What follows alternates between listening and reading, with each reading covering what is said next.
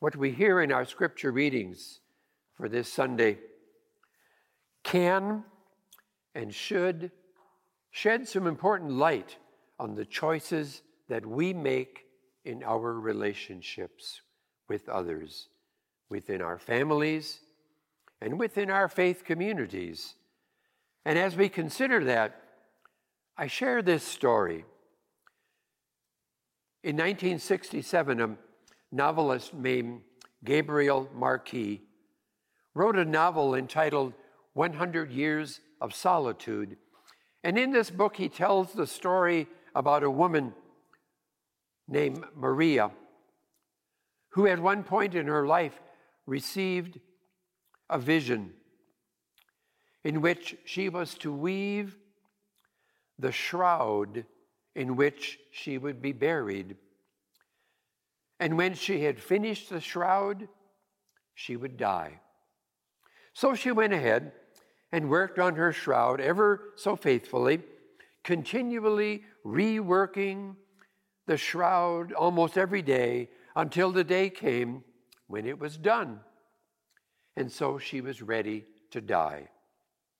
In telling this story, Gabriel suggested that her task of weaving that shroud was symbolic of how each of us lives out the days of our lives as we weave our own stories, our shrouds, so to speak, mending and sewing the fabric of our shroud as the days go by, and all the while introducing new designs and new ideas, undoing and reworking our shrouds until our task is completed.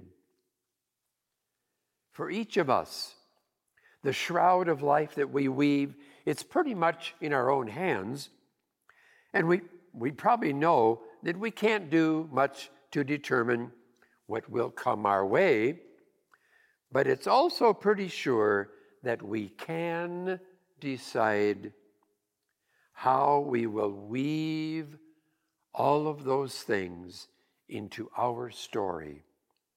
As we decide whether we will let those things foster bitterness, anger, regret, or will they foster love, compassion, and forgiveness. As a people of faith, the world that we pray for, it can only come about through human hands and human hearts. Our hands and our hearts. Hands and hearts that are willing to work together with others in making a world that is worthy of God's people. Peter asked Jesus, "How often must I forgive?" And Sirach, in our first reading, asks us, could anyone refuse mercy to another and still hope to have pardon for his own sins? Jesus is asking us, what kind of world would we like in our relationships with each other? Well, he's also hoping that we realize that forgiveness and reconciliation are two very important components for the shrouds of our lives. In the long run, forgiving others for what they've done against us and being reconciled with them, that may be a small price to pay for the privilege of living in a world where the mercy and the compassion of God appears not just 7 times, but 77 times, and in fact, forever.